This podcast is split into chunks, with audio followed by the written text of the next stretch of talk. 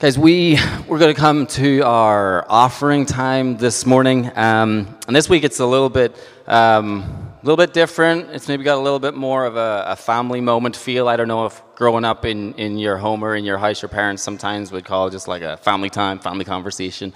You'd all kind of come into the living room and wonder what, what's going on. That's a little bit more what we're doing um, this morning. So if you're, you're here today and you're here and this is your first time or you're here um, and you're just visiting with us this morning, I just want to say to know that to, to, to, to tell you that this isn't directed um, towards you. This isn't for you, so you can kind of just, uh, if you're here and you're visiting, you can just kind of relax and um, listen, listen in, eavesdrop in. Um, rather, it's today. It's for for us as a as a church family, for those the dozens and dozens of people, uh, members, non-members that call uh, Park Community Church Rogers Park their home uh, church.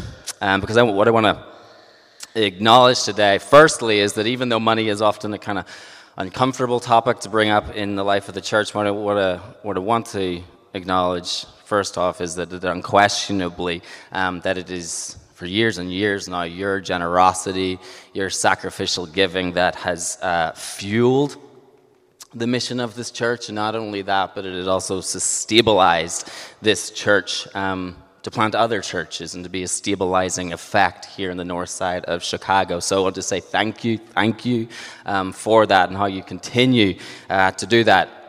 And that is two of the incredible things that, that finances can do in the life of a church. And they're able to do. Uh, they have the ability uh, to fuel ministry and they have the ability to, to stabilize ministry when, when fuel is added to something that's good, that, that good thing, it, it grows, it, it spreads, it, it, it, can extend further, it can move. And, and Rogers Park, I want you to know that I believe that this church is, is, is a good thing. I really do. I think this church is, is ripe for, for, for, for fuel, for adding fuel.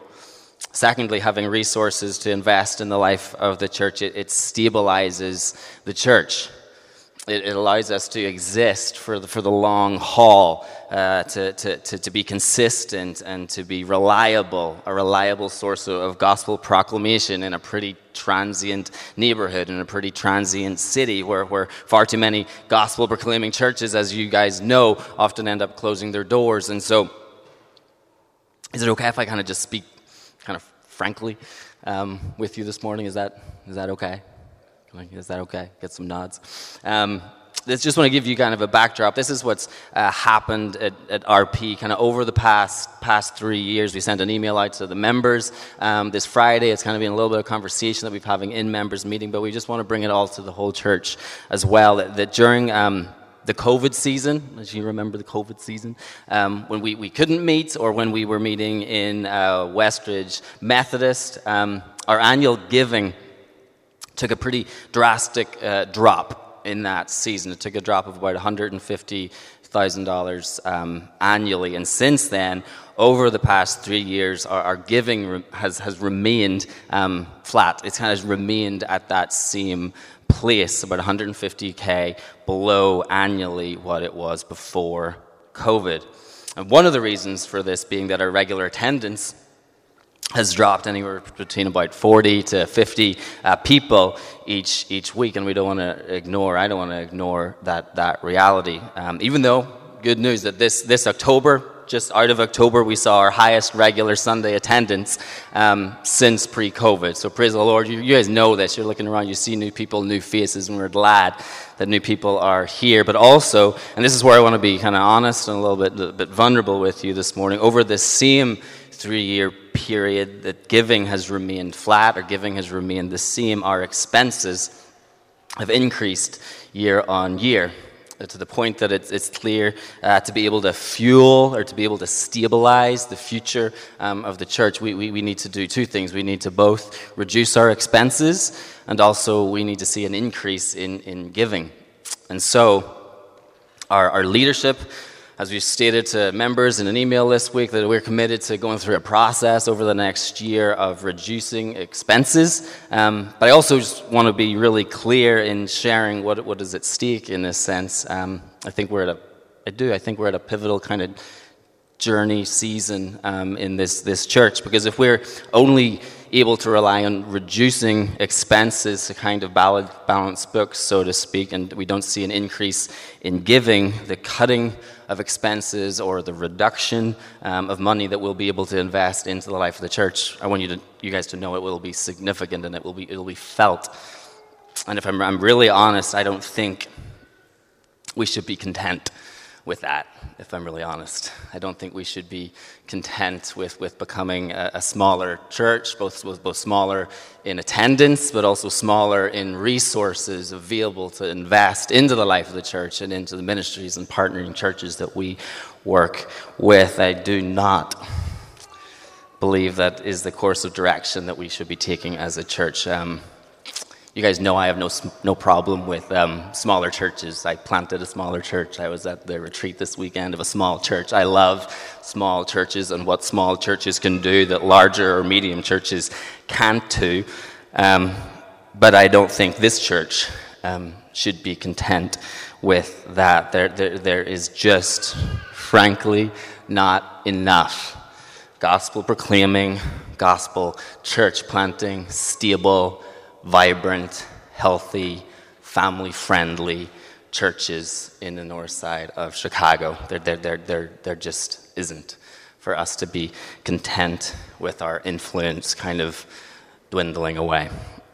In fact, what I believe needs to, to be infused actually into the culture of our church and RP in this season is the very same desperation, the very same uh, realization of what could be and what is at stake that drove this church, Park RP, to be planted in the very first place.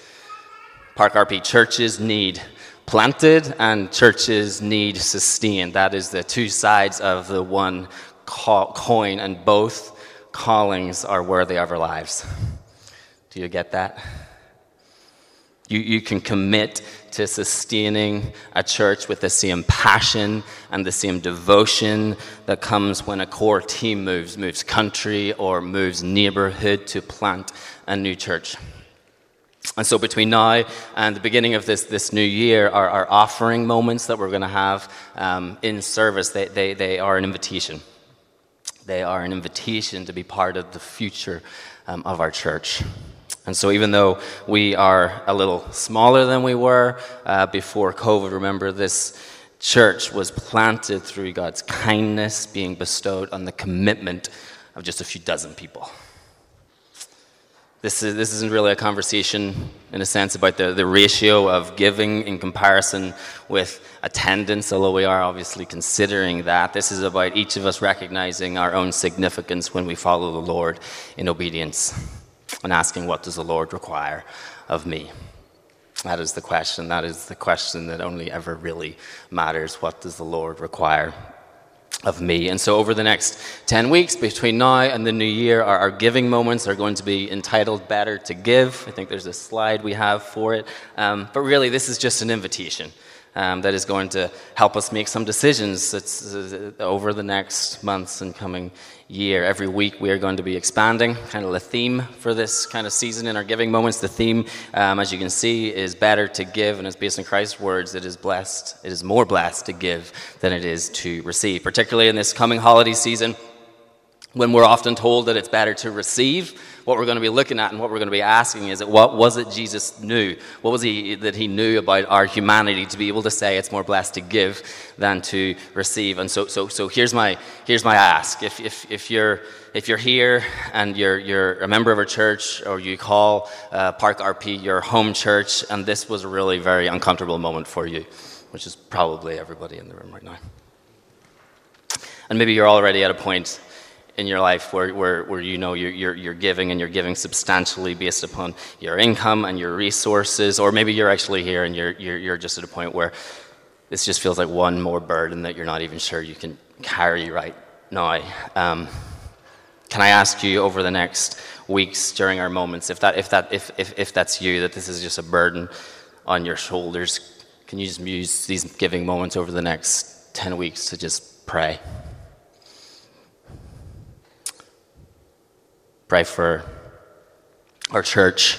You, you, you're released to experience the freedom in Christ during these giving moments. Pray for unity. Pray for our love for one another. Pray that we'll be sustained. Pray for our leadership and pray for this church and that, that, that with us or without us, that Jesus will receive all the glory due his name. Is that okay? Can you pray? Thank you for bearing with us this morning. Let me, let me pray for our offering as the offering comes forward.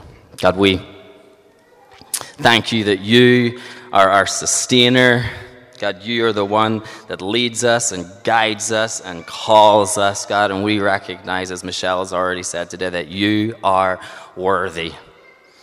God, I thank you for this church. God, I thank you for the past 10 years of leading and guiding and sustaining, God. And we just look to, we look to the future with much hope and much expectation, God, for what you're going to do here in Park Rogers Park. I thank you, God, for this church. God, may you bind us together in unity for the sake of this neighborhood, this city, for global partners that we're able to send out. Would you do that work within us, I pray. In Jesus' name, amen.